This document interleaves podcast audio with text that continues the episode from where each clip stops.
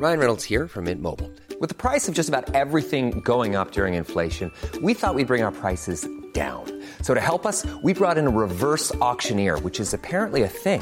Mint Mobile unlimited premium wireless. Ready to get 30, 30, bit to get 30, bit to get 20, 20, 20, bit to get 20, 20, bit to get 15, 15, 15, 15 just 15 bucks a month. So, Give it a try at mintmobile.com slash switch. $45 upfront for three months plus taxes and fees. Promo for new customers for limited time. Unlimited more than 40 gigabytes per month. Slows. Full terms at mintmobile.com. Tired of ads barging into your favorite news podcasts? Good news. Ad-free listening is available on Amazon Music for all the music plus top podcasts included with your Prime membership. Stay up to date on everything newsworthy by downloading the Amazon Music app for free or go to amazon.com slash news ad free. That's amazon.com slash news ad free to catch up on the latest episodes without the ads. Du lytter til en podcast fra TV2. Lige op til, da jeg skulle op i talerstolen, så var jeg alligevel også rigtig nervøs. Det kunne jeg godt mærke. Og min ansat, han, øh, en af mine rådgivere, han sagde til mig, er det ikke meget sigende. Den eneste grund til, at du er nervøs, det er fordi, at du skal til at snakke dit sprog. Du siger ikke noget anderledes, end det du plejer. Hvorfor skal du være nervøs for at snakke dit sprog? Det ramte mig.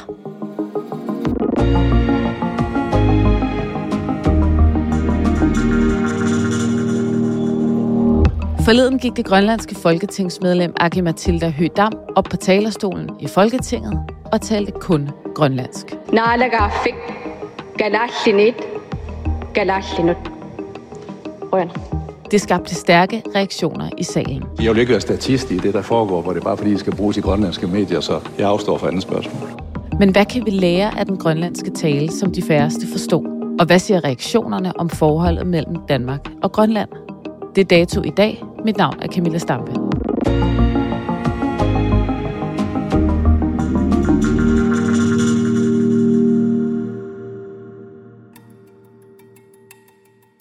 Hvorfor talte du grønlandsk i Folketingssalen forleden? Ja, man kan jo nærmest også bare spørge, hvorfor ikke? Altså, det er jo også lidt det. Jeg synes, det var oplagt at tage det op til en rigsfællesskabsdebat. Fordi af flere omgange har vi nemlig også sagt, at vi ikke synes, der eksisterer det rigsfællesskab, som vi går og påstår, det er. Men hvilken anden bedre måde at forklare det på, end øh, at vise, hvor, hvor ulige forholdet egentlig er. Også på det helt basale plan på, hvordan man forstår tingene. Så det handlede om for dig simpelthen at illustrere, at du kan forstå dansk, men dine kolleger i Folketinget, de kan ikke forstå grønlandsk, og det skaber et ulige forhold. Ja. Men kan de fleste grønlændere ikke godt forstå dansk? Ja, ligesom at øh, rigtig mange danskere godt kan forstå engelsk, men der er jo også rigtig meget af det, man ikke forstår. Det her er Aki Matilda Høgdam. Hun sidder i Folketinget for det grønlandske parti Siumut, det der svarer til Socialdemokratiet i Danmark. Du bliver jo beskyldt for, at det, at du talte grønlandsk på talerstolen, at det bare var et mediestunt. Var det det? Ja, altså jeg tror, at den person, der beskyldte blandt andet selv, har ikke den største for, for, for forståelse for, hvordan medierne derhjemme fungerer, fordi jeg blev spurgt én gang af grønlandske medier, men det er jo danske medier, der bliver ved med at kontakte mig, kan man sige. Øh, og det er jo ikke engang der, min vælgerkreds er. Men der er stor interesse for det fra dansk side, det er jo rigtigt nok. Altså min pointe var jo at få folk til at forstå, at det der, som måske min kollega oplevede, men ikke helt kunne forstå, hvad det er, der blev sagt fra talerstolen, det er jo det, som en stor del af den grønlandske befolkning oplever hver evig eneste dag. Så det, at man ikke kan klare en syv minutters tale og efterfølgende spørgsmål, at man skal være så krænket over det, så tænker jeg, så kan man måske sætte sig lidt ind i, hvordan den grønlandske befolkning så har det til hverdag. Men det er vel også okay måske at sige, at det var et mediestunt, og nu har du givet interviews til en masse danske medier, og du sidder også her i datostudiet, så det er vel lykkedes for dig at komme igennem med den dagsorden, du gerne vil sætte fokus på? Men det er, jo, det, er jo, det er jo det, der er så ironisk. Det handler ikke om jer. Det handler ikke om medierne eller Danmark, men det er jo jer, der sætter fokus på det såkaldte mediestunt. Det handler om os, den grønlandske befolkning, at vi gerne vil have lov til at snakke vores sprog, og ikke skamme os over det. Begge dine forældre er halv grønlandske, halv danske. Hvordan ser du egentlig dig selv?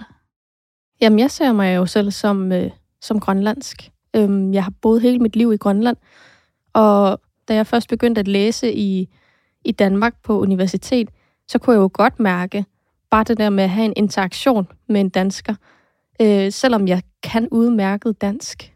Det var en udfordring i sig selv. Bare det der med at skulle tage bussen, bare det der med at finde rundt i, i, i steder og tage en cykel. Altså, der var intet af det, jeg kunne finde ud af. Jeg har på den måde ikke rigtig kunne føle mig dansk nogensinde. Og du tænker på grønlandsk, og du taler primært grønlandsk. Ja. Nu er jeg så også træsproget, så nogle gange kan jeg ikke engang helt kende forskel på, om jeg lige havde snakket dansk eller engelsk, fordi jeg synes, de to sprog minder meget om hinanden. Men jeg tænker primært grønlandsk, og så blander jeg dansk og engelsk en gang imellem.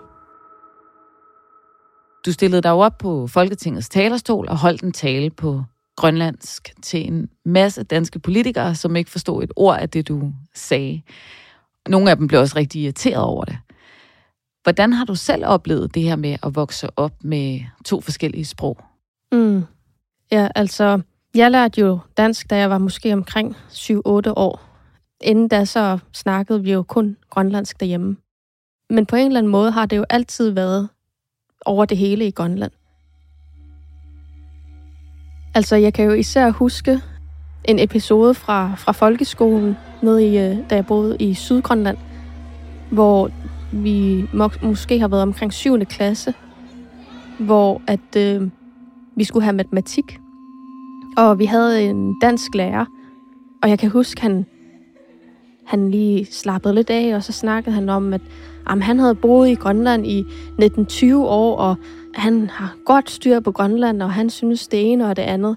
Men så begyndte undervisningen lige så langsomt, og vi skulle have matematik. Og på et tidspunkt, så peger han jo på nogen af os, og så siger han for eksempel, Nå, kan du svare på det her spørgsmål? Og mine klassekammerater, de havde lidt svært ved at formulere sig, måske også lidt svært ved at forstå selve undervisningen, så de begyndte at prøve på at lette stemningen ved at lave sådan nogle jokes og kigge lidt på hinanden. Og, men på et tidspunkt, så blev han jo ved med at sige, jamen så forklar det dog.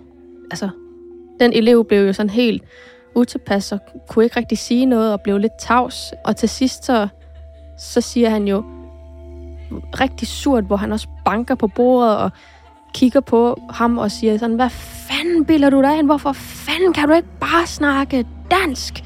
Du har gået i folkeskole i syv år. Du burde have lært at snakke dansk. Hvad fanden er der galt med dig? Den der, ikke? Og i fight or flight, så, så er jeg meget fight. Og så kan jeg bare huske, at jeg rejste mig op, og så pegede jeg på vores lærer, og så sagde jeg, hvad fanden bilder du dig ind? Du har lige gået og sagt, at du rigtig glad for, at du har boet i Grønland i snart 20 år. Hvad med, at du holder undervisning på grønlandsk? Det var han ikke særlig glad for, så alt vreden kom jo på mig, og jeg blev sendt til rektoren den dag, hvor jeg så ikke fik lov til at være med i resten af undervisningstiden.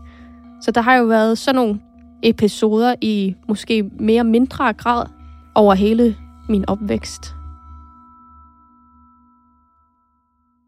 Den lærer her, der gerne vil have, at I skulle lære dansk, har han ikke en pointe i, at I er nødt til at lære dansk, hvis I for eksempel gerne vil have en uddannelse?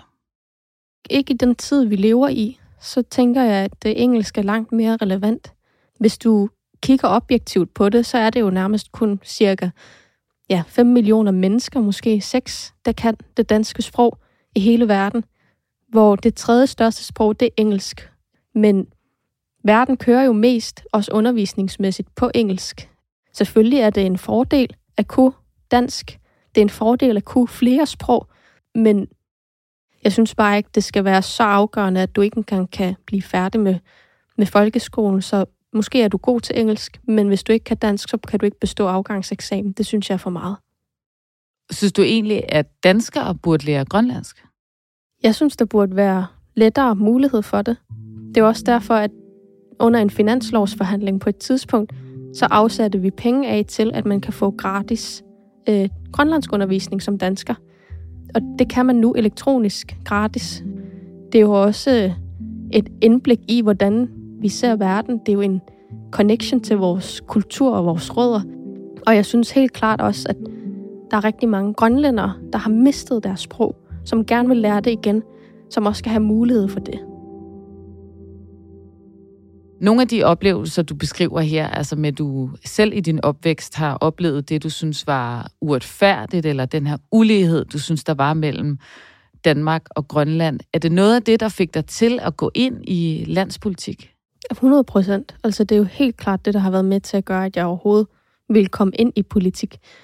Jeg plejer også at sige, at netop fordi jeg også har øh, forældre, der har både danske aner og, og grønlandske aner, begge to, så kan jeg jo meget tydeligt se, at der er en klar forskel på, hvordan min grønlandske familie bliver behandlet, og hvordan min danske familie bliver behandlet. Og jo mere jeg har lært om det gennem blandt andet min studie i statskundskab, så er jeg jo begyndt at se meget mere på det som et strukturelt, systematisk problem, end at se på det som, at der er nogen, der har nogle dårlige intentioner. Du skaber jo rigtig mange overskrifter, da du så går op på Folketingets talerstol og holder din tale på grønlandsk. Hvorfor havde du besluttet dig for, at du vil holde talen på grønlandsk? Fordi at øh, det er mit modersmål, og vi skal til at have rigsfællesskabsdebat, hvor man bliver ved med at snakke om, at vi har et ligeværdigt fællesskab. Øh, men jeg synes, det var vigtigt, at hvis vi har det, jamen så burde vi også kunne bare snakke frit fra hjertet fra et af det såkaldte rigsfællesskabs sprog, hvilket også er grønlandsk. Altså et, et sprog, som er officielt vedtaget i Folketinget som det officielle sprog for Grønland. Hvad er det, du fortæller i din tale? Primært er min vigtigste point, der jo nærmest opdelt i tre. For det første, så er det jo, at der netop ikke eksisterer et rigsfællesskab, som vi går og tror, det gør. Den anden pointe, det handler jo om, at vi prøver at gøre et brud med historien. Vi kender vores fortid, og nu vil vi gerne være stolt af, hvem vi er. Vi vil gerne tage vores identitet tilbage. Og den er begyndt, den proces. Og den sidste pointe er jo, at vi skal videre. Altså, vi bliver nødt til at finde ud af, hvad vi gør herfra. Vi bliver nødt til at ændre strukturerne. Vi bliver nødt til at statsdanne os. Så vil jeg endnu en gang øh, opfordre til at øh, oplæse talen på, på dansk. Du var jo iskold op på den talerstol. Mod udvidet uh, taletid. Jeg spørger, om ordførende ønsker det. Og der var flere gange, hvor du blev bedt om at tale på dansk. Kalaallisut oqalussinnaanaq ajorpugut maangaanniit amma qallunaak kalaallisut nutserneqarna ajormataua nutsersunniangilakka. Vil ordføreren være så venlig at fortælle mig et ja eller nej, om ordføreren ønsker at oplæse det på dansk? Det var et nej. Hvad tænkte du der, da du bare holdt fast i det grønlandske? Ja, iskold, det er jo næsten en god ting at sige, når man kommer fra Grønland, fordi alt det, der er koldt, det er jo meget smukt. Men, øh, men jo, altså, jeg, jeg snakkede jo på mit sprog, fordi jeg også snakkede til, til en bestemt gruppe af, af vælgere, der netop snakker det sprog. Hvor vi er opvokset med, at man ikke er god nok, hvis man snakker grønlandsk. At man ikke er tilstrækkelig som menneske, at man ikke er nok. Og jeg synes også, det er vigtigt at vise den grønlandske befolkning, at man gerne må snakke vores sprog. At der ikke er noget galt ved os ved at bruge vores modersmål. Hvordan har du oplevet reaktionerne på din grønlandske tale? Mm. Det er jo lidt sigende, at det er ikke noget nyt, det jeg siger. Men hver gang jeg, jeg kommer med de her budskaber på dansk, så er det jo som om, at mine folketingskollegaer, de sidder der og gaber og venter nærmest bare på, at de skal videre på dagsordenen. Men lige så snart, at man gør det på grønlandsk, jamen så er der rammerskrig. Så står de op af stolen og, nej, men det kan ikke passe, og det er et stunt, og det er akavet, og altså, det er jo præcis de samme budskaber, jeg altid har kommet med. Hvorfor tror du, at folk bliver så provokeret over, at du taler grønlandsk? Det er jo et godt spørgsmål. Jeg tror, at den danske befolkning kan meget bedre svare på, end, end jeg netop kan. Min oplevelse er, at når jeg taler med folk derhjemme, er man meget dybt rørt over, at det sprog, som mange har skammet sig over, blev talt fra et sted, hvor man i sin tid besluttede, at man ikke måtte snakke grønlandsk øh, i Grønland. Så på den måde, så, så rører det jo noget ved folk derhjemme. Man føler, at man har plads til at være sig selv. Så hvorfor provokationen fra dansk side, det må danskerne jo svare på. Altså, jeg talte til den grønlandske befolkning. Det handler ellers ikke om jer, men det gør det jo så lige pludselig. Præcis hvordan og hvorledes, det har jeg så lidt svært ved at svare på. Hvorfor skal det være provokerende at snakke grønlandsk? Gav det der mod til at gå op og holde den tale? Ja, fordi det burde jo ikke være sådan, at man skal være nervøs for at snakke sit sprog. Ved at holde din tale på grønlandsk, er du så ikke med til at bremse den debat mellem de grønlandske politikere som dig selv og de danske politikere, fordi de danske politikere jo så ikke forstår det, du siger? Mm, tydeligvis har det her skabt debat, så på den måde bremses debatten jo ikke. Men jeg håber der på, at øh, vi også kommer med nogle løsninger på det. Nu her, da du holdt din tale på Grønlands, der var det SF'eren Carsten Hønge, som reagerede. Jeg ved jo, at ordføreren er født i Danmark og taler flydende dansk. Øh, men okay, så vil jeg sige, at jeg vil ikke være statist i det, der foregår, hvor det er bare fordi, det skal bruges i grønlandske medier, så jeg afstår for andet spørgsmål. Hvad tænker du om den reaktion? SF's ordfører Carsten Hønge og jeg, det er jo ikke nogen hemmelighed, at det er sjældent, at vi finder noget, vi er enige om. Og det er jo ikke nogen overraskelse for mig, at Hønge er kritisk over for netop de ting, jeg, jeg går og siger. Hvorfor overrasker det dig ikke? Nogle gange så rejser vi folketingspolitikere jo sammen til nogle forskellige udvalgsrejser for at lære mere om vores respektive emner.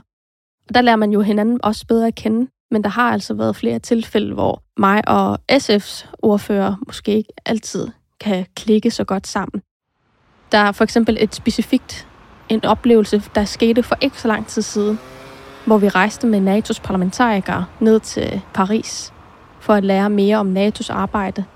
Så var vi inde i øh, det franske parlament, hvor vi blandt andet var inde og se den her meget store, storslåede parlamentsbygning og sal. Det var jo malet nærmest guld alle vejene, og der var statuer, og jeg har aldrig set noget lignende. Så siger herr Carsten Hønge jo, at her er meget svunger. Og så siger jeg jo, fordi jeg er jo meget nysgerrig, det, så jeg spørger jo altid bare ind, når der er noget, jeg ikke helt forstår, så jeg spørger, hvad, hvad betyder det? Så siger han, svunger. Så siger jeg, ja, hvad, hvad, hvad siger du? Jeg forstår det ikke. Hvad, hvad betyder det? Jamen, svunger. Altså, kan du ikke dansk? Du har gået i skole i Danmark. Du burde da bare kunne forstå dansk. Ej, og så bliver jeg bare sådan lidt... Det der, det gider jeg ikke at, at interagere med. Altså, der er bare flere af de der små oplevelser, der sådan gør det måske lidt svært at have et konstruktivt samarbejde. Tror du ikke, Carsten Hønge, han vil sige, jeg mener det ikke så hårdt? Ja, det tror jeg. Jeg tror, at, øh, jeg tror gerne, at øh, herr Carsten Hønge ikke vil selv mene, at han vil selv synes, det var så hårdt. Men det kan bare godt være træls i længden, når det bliver ved. Hvis øh, herr Hønge måske kunne snakke lidt grønlandsk, så ville jeg jo have bedre kunne forstå kritikken, men jeg forstår ikke helt, hvad det sjove i det var. Lad os bare sige det på den måde. Det her det er jo en enkelt episode, du har oplevet med Carsten Hønge. Men siger det noget generelt om danske politikers forhold til Grønland? Nej, det vil jeg jo ikke sige, men det er en billede på en procentdel, der nok har det på den måde. Jeg mener også, der er rigtig mange, der har nogle rigtig gode intentioner, som gerne vil lære, og som gerne vil forstå, og som gerne vil komme med nogle konkrete løsningsforslag til mange af de her udfordringer, vi har. Og det er kun positivt. Så lad os snakke om struktur. Lad os snakke om, om vi har et reelt rigsfællesskab, og hvis ikke, hvordan kan vi få det skabt? Du mener, at Grønland skal være et selvstændigt land. Hvorfor er det så vigtigt for dig? Det er jo fordi, jeg tror på systemer og strukturer er med til at udvikle samfundet på forskellige retninger. Og med den samfundsstruktur, vi har i dag, så er det bare uhensigtsmæssigt, fordi vi ikke kan skabe et ligeværdigt forhold mellem nationer, hvor den ene magt har mere at skulle have sagt og mere vetoret end nogle af de andre nationer. Vil det sige, at du mener, at Grønland kan undvære de 4 milliarder, som Danmark betaler i bloktilskud, som det ser ud nu? Ja, fordi at hele meningen med bloktilskuddet er at give administrationsgebyr. Så for det første, så skal vi jo reformere den del. Men hvis Danmark gerne vil have, at Danmark er til stede på Grønland på den ene eller den anden måde, så må man jo lave forhandlinger ud fra det. Det er ikke bare lige, øh, men ja, vi kommer ikke til at se bloktilskuddet, som vi ser den den dag i dag. Fordi det er jo baseret på en tilskud, som Danmark giver til sine respektive kommuner. Der er også rigtig mange danskere, der arbejder i Grønland. Der er forsvaret, der er danske læger, danske sygeplejersker. Kan Grønland klare sig uden dem? Altså for eksempel sygeplejersker og læger, det er jo Grønland, der betaler for dem. Og vi går på jagt efter verdens dyreste læger og sygeplejersker til at komme op til Grønland. Vi har jo konstant tolke. Vi betaler derudover. Vi har jo en aftale med Danmark her omkring, fordi vi også har en regel, der siger, at de skal være danske statsborgere, dem der kommer op og er læger og sygeplejersker. Det skal vi jo selvfølgelig lave om på. Vi bliver jo nødt til at altså, udvide det og sige, selvfølgelig har vi stadig brug for læger og sygeplejersker, men det begrænser sig ikke til nationalitet. Vi har allerede tolke, der også kan tolke fra engelsk til grønlandsk. Men det er jo ikke fordi, der i min optik nogen, der bare skal sparke danske statsborgere ud. Det er jo ikke på den måde. Men det er jo igen op til forhandlingen mellem den grønlandske regering og den danske regering om, hvordan man gør det her på en mest hensigtsmæssig måde. Hvornår tror du, at Grønland bliver selvstændigt? Jeg tror, det kommer til at ske inden for de næste 7-10 år. Hvis vi kigger på selvstyreloven om selve processen for, hvordan det foregår, så skal der først være et valg om det inde i det grønlandske parlament om at starte forhandlingerne med Danmark. Der skal være nogle forhandlinger om alt muligt teknisk, og når der kommer et konkret forslag på bordet, så kommer den grønlandske befolkning til at lave en afstemning, og den grønlandske befolkning kommer til at stemme, om vi så bliver en stat, en republik eller et rigsfællesskab. Bliver din næste tale i Folketinget også på grønlandsk? Det vil jo være mit ønske, men dem, der skal beslutte det i Folketinget, de tager først stilling til det efter øh, sommerferien, kan man sige, under sommerferien. Så til afslutningsdebatten, der tænker jeg, vil snakke dansk for at give dem lov til at tage beslutningen i fred og ro. Aki Mathilda Høgdam, tusind tak, fordi du vil være med her i studiet. Tak fordi I vil have mig.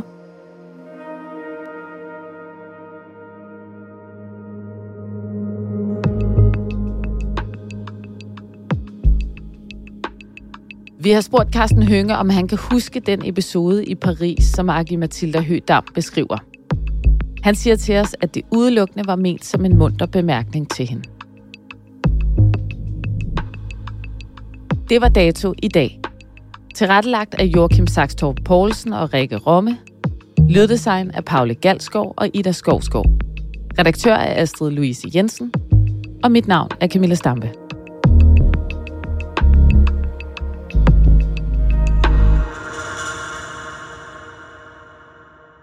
Du har lyttet til en podcast fra TV2. Tired of ads barging into your favorite news podcasts? Good news. Ad-free listening is available on Amazon Music for all the music plus top podcasts included with your Prime membership.